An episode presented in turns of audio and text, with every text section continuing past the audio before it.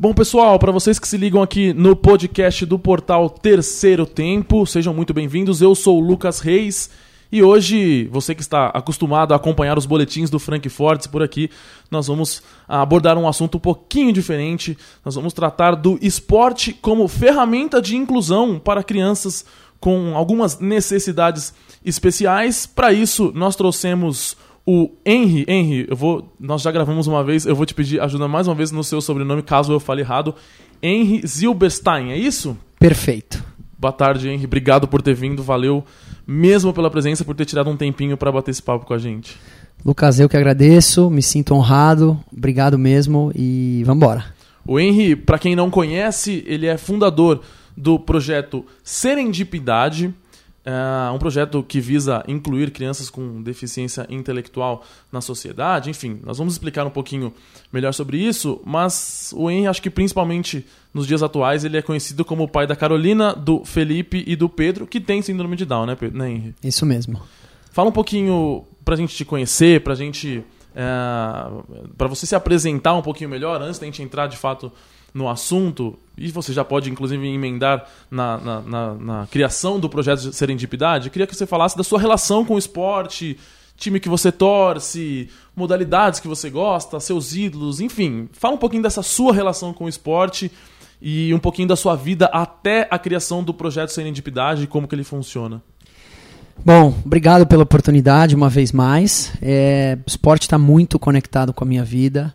Eu sou corintiano, filho, neto e bisneto de corintiano, família inteira. Gostamos muito, não só de futebol, mas de outros esportes, tanto de assistir, acompanhar, quanto praticar. Eu já fiz muitas modalidades na minha vida e há bastante tempo eu sou atleta hum, do squash.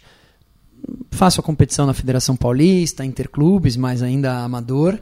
É, corro, faço um pouquinho de musculação para me cuidar, porque eu vou fazer 40 anos, então precisa. E acompanho muito, principalmente futebol, MMA, que eu adoro, tênis e automobilismo. É, eu sou casado com a Marina, a gente tem três filhos, a Nina, a Carolina, sete anos, o Lipe, quatro, e o Pedro, que tem síndrome de Down, com um ano e dez meses. A gente foi pego de surpresa, a notícia da síndrome só nos foi dada um dia depois que ele nasceu, e por pura falta de informação e conhecimento prévio sobre o tema, eu uh, tinha muitos preconceitos. Né? E quando eu me peguei uh, com a possibilidade dos meus amigos, familiares terem os mesmos preconceitos que eu e a Marina tínhamos, a gente primeiro criou um Instagram, que é o arroba pepozilber, pepozilber, Z-Y-L, tudo junto, é, para desmistificar o tema, para mostrar um pouquinho do nosso dia a dia, é, mostrar os aprendizados, a evolução do Pedro e principalmente como a gente estava introduzindo isso na nossa família para os outros dois filhos típicos, sem deficiência que a gente tem.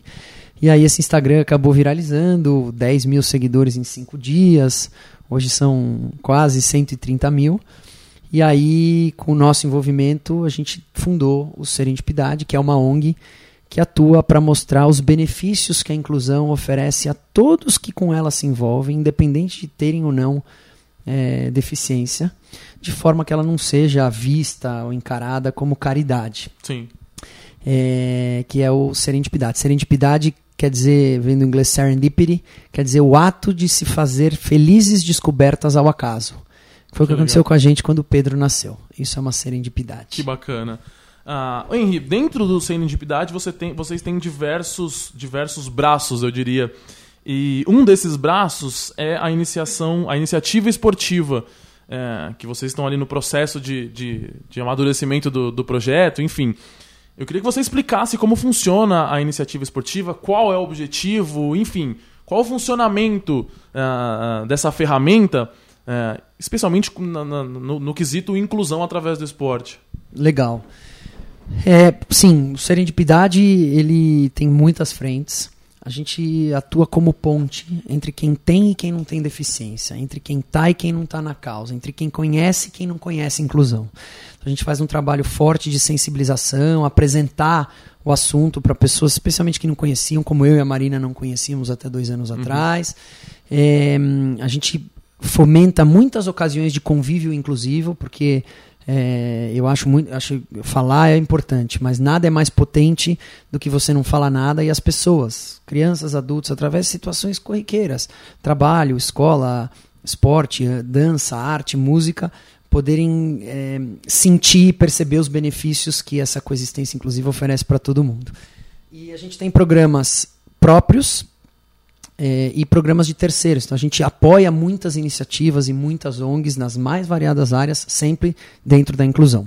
Um dos nossos programas próprios é o programa de iniciação esportiva, capitaneado pela Tanise Maciel, que é a fisioterapeuta A do tia Pepo, Tantan, a tia que Tantan, eu do acompanho no Instagram do Pedro. é, que é a idealizadora dessa, Aham. dessa frente, e pelo Rodrigo Gorgin, que é o educador físico responsável. O que, que acontece?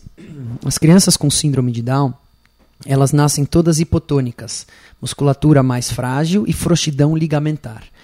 E por esse motivo elas precisam, desde cedo, fazer um processo de estimulação, de habilitação, de fisioterapia, para aprender a postura, para poder eh, aprender a andar. Sim. Quando isso acontece e elas aprendem a andar, elas não fazem esporte logo que terminam a fisioterapia, por falta de cultura e por falta de modalidades adaptadas. É né? muito difícil você ver nos clubes, nos CELs, nos SESCs, ah, em qualquer lugar, Brasil afora, ah, professores ou ah, times ou modalidades esportivas preparadas para receber crianças tão pequenas com necessidades específicas.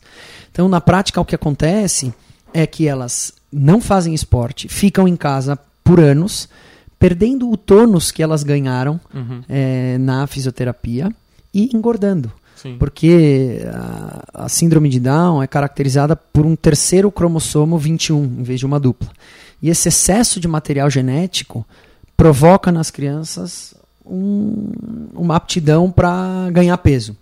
Então, é, um exemplo bem bobo, mas bem comum, um menino com 8, 9, 10 anos com síndrome de Down, normalmente ele está acima do peso, a mãe leva ele no pediatra, em algum momento o pediatra fala, olha, ele precisa fazer esporte. A mãe pega ele na mão, atravessa a rua, leva na escolinha de futebol do bairro, e quando ele chega lá, ele encontra outras 40 crianças da mesma idade, típicas, sem deficiência, com a camiseta do Barcelona, do Paris Saint-Germain, do Flamengo, do Corinthians, jogando, driblando e fazendo gols. Sim. É muito difícil que uma criança com a mesma idade que não tenha se exercitado, não tenha vivido em comunidade, em grupo com crianças típicas, consiga se incluir nesse grupo. Pelo contrário, normalmente vai ter exclusão, vai ter bullying. Então a ideia do projeto de iniciação esportiva é que não haja mais esse hiato entre a alta da fisioterapia e o início do esporte. Entendi. Esse programa é um programa que trabalha de forma adaptada o corpinho das crianças, tanto no aspecto físico, força, flexibilidade, agilidade e equilíbrio, quanto a parte social que o esporte oferece para todo mundo. Aprender a ganhar, saber perder, ter foco, ter meta, Os ter valores, né? os valores e tudo mais. Então, foi uma metodologia discutida por nove meses por essas duas feras. Muito bacana, porque a Tanise foi treinar com o Rodrigo, foi ser atendida como que o Rodrigo também é personal, e o Rodrigo foi acompanhar as sessões de fisioterapia Uhum. do Pepo de outras crianças com a Tanise. Eles desenharam um modelo e esse programa existe há quatro meses. Uhum. É, ele é um programa para crianças carentes. A gente tem hoje 10 crianças que vieram de um convênio estabelecido com a Paz São Paulo, o atual Instituto Geo Clemente. Crianças que não pagam absolutamente nada e duas vezes por semana, durante 50 minutos, são atendidas por educadores físicos particulares, são personagens trainers, Uhum. que atendem essas crianças. Funciona numa metodologia de circuito, é como se fosse um funcional kits. Então são circuitinhos. Mas antes disso, a gente tem uma triagem, né? Porque às vezes uma criança com síndrome de Down, e a gente começou pela síndrome de Down, pela sistematização, né? Um pouco mais fácil de você construir o um modelo da síndrome de Down, onde os comportamentos se repetem, não tem um espectro como tem, por exemplo, no autismo. Então, as crianças com síndrome de Down, apesar de não ter graus, elas têm condições corporais e esportivas diferentes. Uhum. Isso está muito ligado não só à genética, mas a quando essas crianças começaram a ser estimuladas. Então, às vezes, uma criança de 3 anos de síndrome de Down, com síndrome de Down, que foi estimulada na fisioterapia desde que nasceu, tem a mesma aptidão de uma criança de 6 anos com síndrome de Down que começou mais tarde. Então, esse trabalho prévio é feito durante um, dois ou três meses até que o programa esportivo efetivamente comece. Sim. Um, agora, em março, a gente está indo para um espaço bem maior, dentro do CIAN, que é uma outra entidade, uh, lá no Jaguaré, onde a gente vai ter capacidade para ampliar para 32 crianças atendidas gratuitamente. Um espaço muito mais amplo, com mais recursos, com piscina aquecida, porque a ideia com a evolução do programa é poder oferecer mais opções para que as crianças não só se desenvolvam, mas se familiarizem e tomem gosto para lá na frente poderem escolher o esporte. A gente não, a gente quer que elas façam o que elas queiram. Sim. Então, se elas quiserem ir para natação, para o vôlei, para o tênis, para o atletismo, para o esgrima, para o que elas quiserem, elas vão poder. A ideia é que o, é que o programa proporcione isso. Sim, o, o projeto, então, ele não direciona necessariamente para alguma modalidade específica, ele desenvolve ali a habilidade esportiva, se é que podemos dizer assim, prepara a criança para que ela esteja apta a praticar a modalidade que ela se identificar. Enfim, se, seja o futebol, seja o vôlei, seja uma luta, enfim, é basicamente isso. Do ponto de vista motor e social, é isso mesmo. Sim, bacana. Eu acho, acho legal porque uh, o projeto de vocês uh, surge como uh, inicialmente ali como vocês tentando vencer os próprios preconceitos e vocês expandem isso para a sociedade em que vocês vivem, para o grupo ali, família, amigos e, e vai expandindo, expandindo, expandindo você falou, o projeto atende crianças carentes, que, tem, que são atendidas pela PAI. O objetivo é, é, é esse, é, é, é, sempre abraçar as crianças com menores condições? Ou, enfim, qual, qual que é a ideia de expansão do projeto? É, bom, primeiro a gente trabalha crianças, mas trabalha adultos e idosos também, né? É que o programa esportivo especificamente está focado sim. em crianças, mas a ONG claro. é para indivíduos em geral. É, é, tem trabalho que a gente faz para crianças carentes, né? Então, aqueles projetos proprietários esportivos como esse que a gente citou é para as crianças carentes, mas o trabalho de comunicação e sensibilização é para qualquer pessoa, uhum. independente da classe social. Então, especificamente falando do projeto de iniciação esportiva, o nosso grande sonho é que esse piloto que está em, em, em, operação é, tenha um estudo científico por trás, a gente tem um hospital nos ajudando e que esse estudo comprove com essas 32 crianças que agora vão entrar, mais 20, a eficácia do modelo para que ele possa ser replicado. Porque imagina, numa população.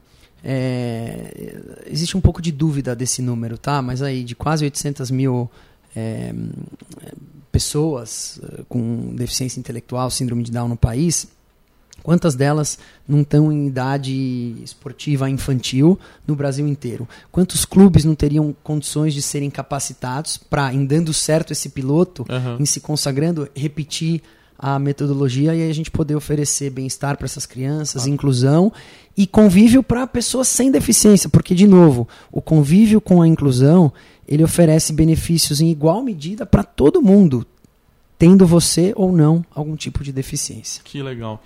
Ô Henry, recentemente você e a sua família, vocês foram convidados pelo Caio Ribeiro, que é comentarista da TV Globo, ex-jogador do São Paulo, ex-jogador do Santos, do Flamengo, uh, para participar do Caioba Soccer Camp, que é um projeto do, do Caio ali de, de, de, de é, levar valores e até, de certo modo, inclusão através do esporte.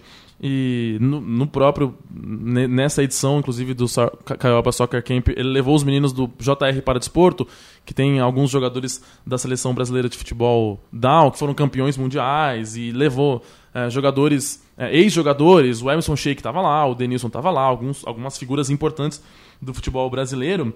Uh, os meninos jogaram futebol com esses ex-jogadores. Você jogou futebol com ex-jogadores e com esses meninos com síndrome de Down. E acompanhando o seu Instagram naquele final de semana, aliás, o Instagram do Pedro, eu sou um dos maiores fãs que o Pedro tem até hoje. Um dos maiores, eu tô e, de prova. É, e, o, e em algum momento ali, você depois que você jogou futebol com o pessoal, o Felipe, que é o seu filho do meio, perguntou: pai, por que, que você tava chorando no meio do jogo? E aí você até riu e falou assim: você me viu chorando? Eu falei: ah, eu te vi chorando. E aí você falou: ah, o filho, o pai tava, tava tava emocionado com tudo isso, né? Eu queria entender o que, que te emocionou ali, é, como foi essa experiência e o que, que te tocou na, na, no meio daquela, daquela partida ali que fez com que você de fato se emocionasse, viesse as lágrimas ali jogando bola.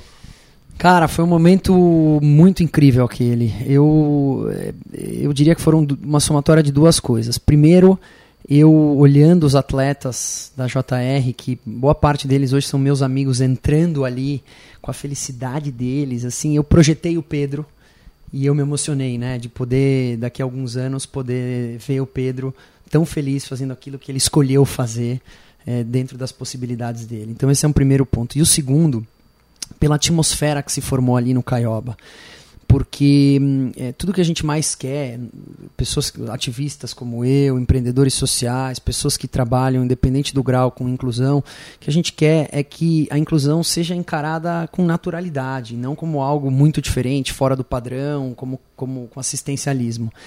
E a grande maioria das mil pessoas que estavam ali no Caioba não, tinha, não tem contato com a inclusão, assim como eu e a Marina não tínhamos. Sim. Mas da maneira como a estrutura, o time do Caioba criou, apresentando dois dias antes, é, tendo uma palestra, uma explicação, aquilo ficou tão natural. Então, a segunda coisa que me emocionou é poder ver algo que a gente, tanta gente luta e que leva anos para eventualmente acontecer ter uma cápsula, uma pílula acontecendo ali, onde eu senti que a inclusão era algo normal, era algo que as pessoas estavam encarando com a naturalidade que a gente sempre sonhou. Então isso me emocionou. É, eu me aproximei do Caio, do Caio, do Totô, do Tico, que são sócios do Caioba, pessoas extraordinárias. O que me encanta no Caioba é que ele é um, ele é um camp de futebol que não foca em rendimento, eles não estão interessados em revelar e vender jogadores, eles estão interessados em usar o esporte como uma ferramenta de educação, de transformação e de impacto. Então eles falam em valores, eles falam em princípios, eles ensinam tudo isso através do esporte. Uhum. E inclusão está dentro disso. Então uma amiga nos aproximou e a gente discutindo o que, que a gente poderia fazer. A JR Paradesporto é uma das ONGs apoiadas pelo projeto Serendipidade. Eles fazem um trabalho incrível, são mais de 120 atletas com deficiência intelectual em cinco modalidades. E eh, a seleção brasileira de futebol de salão Síndrome de Down foi campeã ano passado em cima da Argentina da Copa do Mundo. E dos 12 atletas da seleção, oito são da JR Paradesporto. A gente levou esses oito atletas para jogarem lá no Caioba. Então, primeiro eles fizeram um jogo exibição com os jogadores, os pentacampeões, você citou alguns, tinham vários outros, tinha o Júnior Urso, tinha o Denilson, tinha o Elano, tinha o Caio, tinha o, hum, o Coração Valente, o Washington. Washington, tinha muita gente legal, o Shake, e a gente, claro, misturou os times, né, porque uhum. a ideia é fazer inclusão, e depois desse jogo exibição, eles... É, eles jogaram com as crianças e com os adultos. Então, foi realmente uma ocasião onde a diversidade estava bombando e sendo encarada com naturalidade, que é tudo que a gente mais quer. Era todo mundo jogando bola, simplesmente, né? Todo mundo jogando bola, eu costumo dizer. E, e olha que louco o jogo das estrelas com o time da JR Paradesporto, que é esse que eu participei, é, não como estrela e nem como JR, como, sei lá, viabilizador, mas eu, eles me convidaram, fiquei super feliz. Foi um a um. E os gols foram marcados pelos atletas da JR. E não pense você que teve café com leite, teve toquinho, não teve nada. Eles são super organizados, que eles treinam. E a gente estava ali, cada um dando o seu melhor para um jogo amador. E foram dois, sendo um deles um golaço. Que, by the way, né, por acaso, foi o gol do meu time, mas um golaço. É, a gente, eu citava aqui antes que eh, a TV Globo foi cobrir o evento, foi um evento super bacana e muito grande. E depois do jogo, depois, talvez tenha sido esse gol, um gol por cobertura. O, a repórter do Globo Esporte, se eu não me engano, a Lívia Laranjeira, pergunta pro menino que fez o gol: e aquele gol foi de propósito tal? E ele falou assim: na verdade eu fui cruzar. E aí atrás o Denilson começa a rir e fala pro menino, pô, valoriza aí, meu, fala que você bateu no ângulo. E o menino fala, não, verdade, eu chutei no ângulo, foi, foi realmente um golaço, assim. O, o evento, assim, a cena, para quem olha de fora, foi sensacional. Foi muito legal. É, é, realmente foi um gol sem querer, acabou sendo um golaço. O Denilson brincou porque a atmosfera, o clima era esse Sim. de brincadeira. E, poxa, o Globo Esporte tá lá e ter feito então, uma matéria de quase cinco minutos deu uma visibilidade incrível. E a maneira como a matéria foi construída foi de uma competência porque ela conseguiu retratar a atmosfera que a gente estava vivendo lá. Então, é isso que a gente dentro do Serendipidade quer passar. A gente não quer esconder nada, a gente não quer falar que ninguém deseja ter um filho com deficiência. Mas às vezes o copo está pela metade, mas ele está meio cheio. Dá uhum. para você ter é, aprendizados, uma vida incrível. Uh, e é justamente isso que a gente quer. E apresentar a causa de uma forma leve e construtiva, como foi feita na matéria, é tudo que a gente mais sonha. Que bacana. Ô Henry, até aqui a gente tratou uh, do esporte como ferramenta de inclusão, basicamente falando da prática esportiva. Vamos tentar migrar para a arquibancada, para o lado torcedor, enfim, para o lado da emoção, de quem acompanha ali um jogo de futebol, um jogo de basquete, um jogo de vôlei, uma corrida de Fórmula 1, uma luta, as Olimpíadas nas diversas modalidades, enfim, para passar de fato para a arquibancada. É, será que o mundo do esporte, de certo modo, ele já é inclusivo, ele já abraça as pessoas com deficiência, especialmente intelectual, que é o que a gente está tratando aqui? Você acha que o mundo do esporte já está é, um pouco mais aberto para receber tipo, essas, essas crianças, ou esses adolescentes, esses adultos, esses idosos, enfim? Olha, eu vou separar a resposta em dentro e fora de campo, tá? É, eu acho que fora de campo, nas arquibancadas, nas quadras, né, em, em, no espectador, uh, muita coisa foi feita para a parte de deficiência motora, dificuldade de locomoção, principalmente depois da é, Copa do Mundo e das Olimpíadas, com reforma dos estádios. Eu acho que tem, é, tem muita coisa para ser feita, mas muita coisa evoluiu. Pessoas cadeirantes, por exemplo, uh, deficientes visuais e auditivos já têm uma facilidade muito maior para poder exercer um direito deles que uhum. todos temos. Uh, a deficiência intelectual, uh, paralisia cerebral, síndrome de Down e autismo, é, eu acho que a gente começa nos últimos tempos a ter portas abertas. Né? Então, vou citar aqui, por exemplo, o trabalho que a Arena Corinthians fez para torná-la uma arena é, referência e amiga das pessoas com autismo. Uh, um trabalho que o Marcos Mion participou ativamente, que tomara que seja replicada para outras arenas. Né? As pessoas com autismo, muitas delas têm uh, dificuldade eh, com sons, com barulhos, uh, dificuldades frente à poluição visual. Então, eu acho que esse é um projeto muito legal.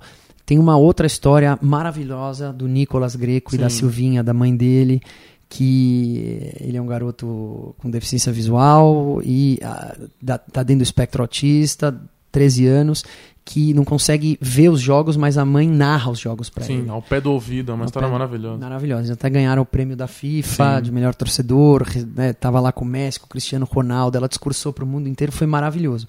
E até o Marco Aurélio, o repórter, descobri-la, ela passou 5, 6 anos fazendo isso duas vezes por mês e ninguém viu.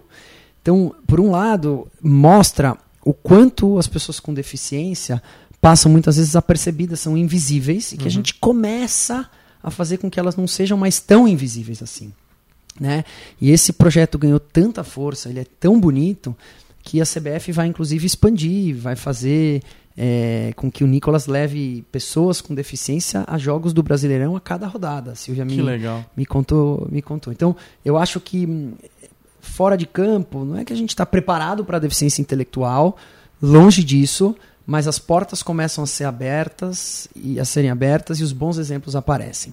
Dentro do campo, dentro das linhas, tal, eu é, considero o Brasil, o mundo, na verdade, paralímpico, né, de esportes para pessoas com deficiência bem evoluído, muito mais para é, amputados ou deficiência de locomoção motora do que intelectual, uhum. mas tem gente no mundo fazendo um trabalho sério, né? Eu, a Special Olympics, que é uma entidade mundial um, que está no Brasil também, Olimpíadas Especiais Brasil, faz um trabalho incrível que eu vou destacar aqui que eu, que eu gostaria de ver ele ampliado. Por quê? Porque, é, como a gente é muito fã de inclusão e de diversidade na veia, é, quando você tem o esporte, o esporte olímpico, por exemplo, você tem quem tem quem não tem deficiência competindo contra não, quem não tem e no paralímpico quem tem competindo contra quem tem. É legal, mas não tem inclusão na veia. Eu gostaria muito de ver um cenário onde a gente tenha muito mais esportes mistos. Sim. Né? Pessoas com e sem deficiência jogando vôlei, jogando futebol, jogando esportes que possam ser jogados em conjunto. E para isso, você tem que encarar o esporte não só como alto desempenho. Você, pode encarar o esporte até como, esporte como competição, mas de vários níveis. Então, o Special Olympics, por exemplo, conseguiu levar 8 mil pessoas para a última Olimpíada Especial no ano passado em Abu Dhabi.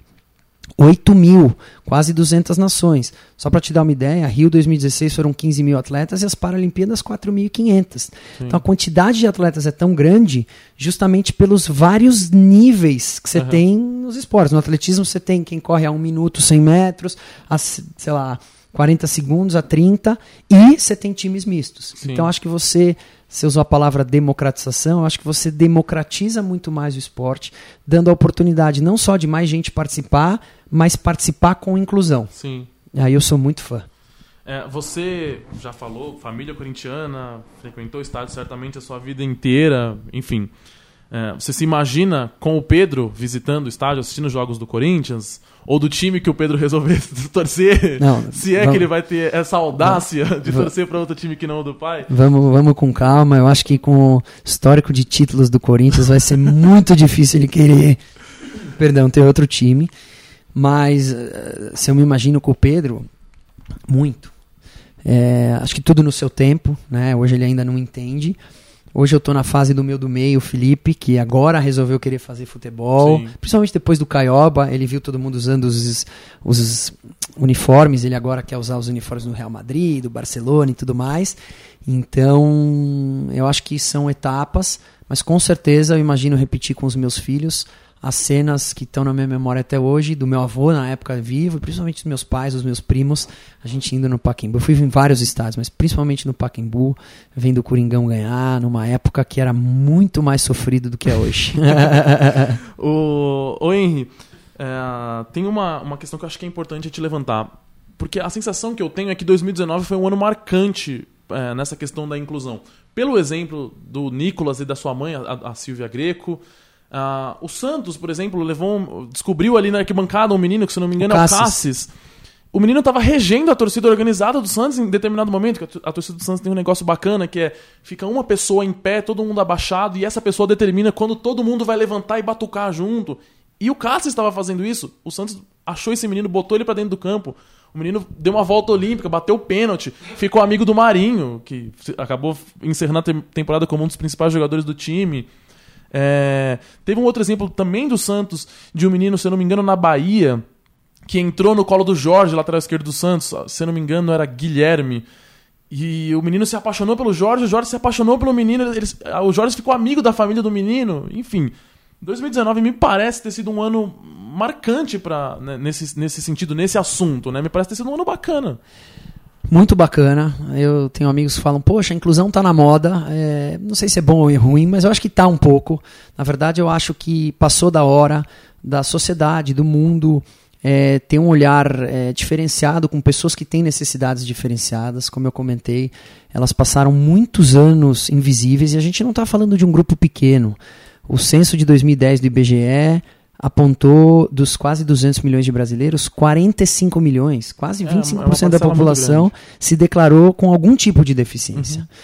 Uhum. É, nesse aspecto, poxa, passou da hora, né? Então, é, foi legal. Eu acho que dois, eu, eu tô novo, né? Apesar de estar muito intenso, né? Faz dois anos que eu tô nisso e eu acho que as portas estão cada vez mais abertas, não só para as pessoas conhecerem, mas para as entidades, as empresas fazerem com intenção, né? Porque quando você, por exemplo, emprega alguém com deficiência na tua empresa, você pode estar empregando porque o governo exige, pela lei de cotas. O que é ok, ajuda, mas é muito mais nobre, é muito mais legal. Com verdadeiro faz, é, é, isso, né? Com intenção. Se independente Sim. da cota, você já teria essa claro. pessoa lá. Então, acho que deu o exemplo da inclusão no mercado de trabalho, mas em todos os campos da inclusão e da diversidade, ainda que a gente tenha muita coisa para fazer em todos eles, é, é, inegável que a gente tenha avanços. Sim. E é isso. É, a gente não pode. É, tem uma outra coisa, governo, de gente querer fazer algum retrocesso que a gente não deve deixar, mas acho que a tônica, a tocada, o pace é, é para frente e positivo e se Deus quiser cada vez maior. Sim. Antes nós tocamos no assunto democratização do esporte e o quanto o esporte, especialmente o futebol, que é o principal esporte do país, é democrático. E eu até dei o exemplo é, que na hora do gol ah, o camarada que está do meu lado, não, não, importa se ele é rico, se o, cara, se o camarada que está do meu outro lado, se ele é pobre, se o cara que está atrás de mim é japonês, se o outro é negro, se quem está à minha direita, na diagonal é gay, se quem está à esquerda, é, sei lá, é bilionário. Na hora do gol, todo mundo é igual e todo mundo se abraça, todo mundo se emociona igual. É, talvez falte ali a gente conseguir colocar é, essas pessoas que, que têm a deficiência intelectual, seja criança, seja adulto ou não, é, seja idoso, talvez falta só incluir esse, esse grupo de 25% da parcela da, da população brasileira. E aí acho que a coisa fica, digamos, perfeita, né? É, eu, assim, todos nós temos as nossas individualidades, umas mais aparentes do que as outras, né? Então, um é mais alto, outro é mais baixo, um anda em pé, outro anda em cadeira de rodas, um tem a orelhinha mais para baixo, outro não. E tá tudo bem, Sim. né? O que a gente costuma dizer é que é cool ser diferente, né? Claro. A, a, a beleza do mundo, a beleza da, da mente humana tá justa, justamente nas individualidades. Claro.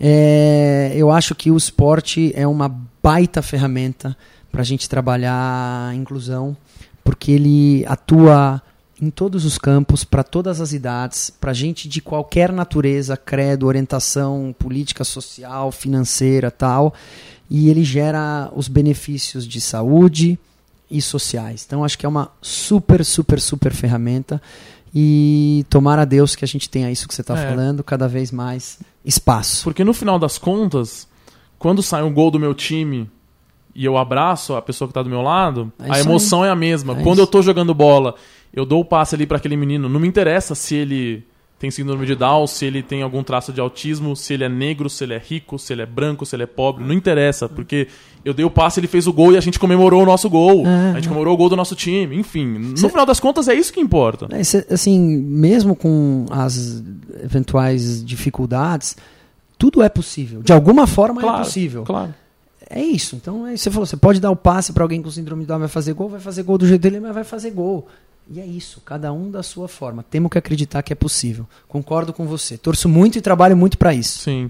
É, você, como torcedor que frequentou estádio, como cidadão, como pai de uma criança com síndrome de Down, como fundador de um projeto que visa a inclusão, eu queria que você tentasse me dar, para a gente encerrar, um cenário do que seria o ideal, na, especialmente falando do, do esporte, o que seria o mundo ideal ali dentro de um estádio, dentro de um campinho de futebol? O que seria, na sua cabeça, mesmo que seja. Você já citou ali uma, uma, uma, uma ideia mais romântica até. É, o que seria o ideal para que nós consigamos, é, de fato, incluir essas pessoas? Para que essas pessoas, de fato, façam parte do, do espetáculo como um todo, seja de uma pelada ali na esquina, ou seja de um jogo no Maracanã? Olha, eu, não é uma resposta tão é, preto no branco, né? Eu vou te responder mais romanticamente, né? O, o mundo ideal, para mim, é que em algum momento a gente não tenha mais que ficar falando em inclusão para pensar só em convívio. Sim. Que toda vez que você fala em inclusão, reiteradamente, é porque ou ela não existe ou porque ela existe de forma deficiente, uhum. né?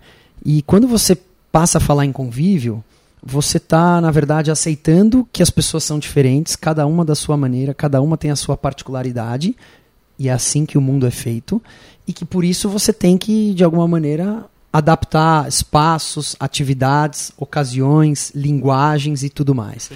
Então, acho que é, quando isso acontecer de maneira geral, vai acontecer também no esporte. Uh, eu acho que a gente está, como você bem falou, numa fase privilegiada da inclusão, né, onde a aceitação é maior, a informação é maior. Né? Lá no Serendipidade, que é a nossa ONG, a gente trabalha muito para que as pessoas não tenham que ter um filho com síndrome de Down para conhecer um assunto que é de todos, ou que tenham que esperar anos. Eu esperei 38 anos para conhecer o tema, e meu pai, o avô do Pedro, pai, um beijo, esperou 70 eu, não... por exemplo, tenho 28 e eu já fui impactado. Olha só, como já a coisa vai, vai, vai caminhando, né? É isso. Então é você conhecer o tema. Ninguém está falando para você é, passar a viver para isso, não é isso. Mas para que, ao conhecer o tema e entender que ele é algo que também te pertence, que ele te traz benefícios quando você convive, você não vai mais passar a olhar a inclusão, a deficiência, a diversidade com um ar capacitista ou com um ar de piedade. Você vai encarar aquilo como algo bom, que contribui para você, que te engrandece, que você quer fazer parte. Então, esse é o cenário ideal e a hora que isso acontecer, o esporte vai participar e a gente vai ter atletas, modalidades misturadas, é, a gente vai ter as arquibancadas com muito mais gente com, com, com e sem deficiência, é, porque hoje tem muita família de pessoas com necessidades diferenciadas que acabam não indo aos estádios por dificuldade de acesso, Sim. por falta de locais adaptados para quem tem sensibilidade à poluição sonora, ou poluição visual e tudo mais. É, não vai ser do dia para a noite, mas se Deus quiser, a gente começa a caminhar para que algum dia isso aconteça. É, porque no final das contas, é, o esporte é sobre as histórias que a gente constrói, que a gente acompanha e por que, que essa parcela da população não vai vivenciar essas histórias, né? Porque uh, falar em vencer, em perder é muito fácil. Ah, o Flamengo venceu a Libertadores, o Flamengo perdeu o Mundial. Mas as histórias que foram contadas ao redor dessas conquistas ou dessa derrota, é, talvez, para muitas pessoas que participaram daquilo, a história conta mais do que o resultado final. E, e é muito egoísmo da nossa parte imaginar que uma parcela da população não, não vá acompanhar essa história, não vai vivenciar essa história de perto. Com certeza. Você está você tá falando algo que mudou muito na minha vida com a chegada do Pedro.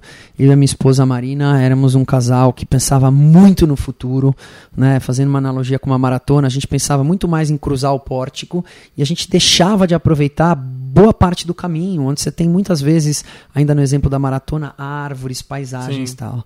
Então a gente descobriu com a, com a vinda do Pedro que você, a gente faz planos e Deus dá risada.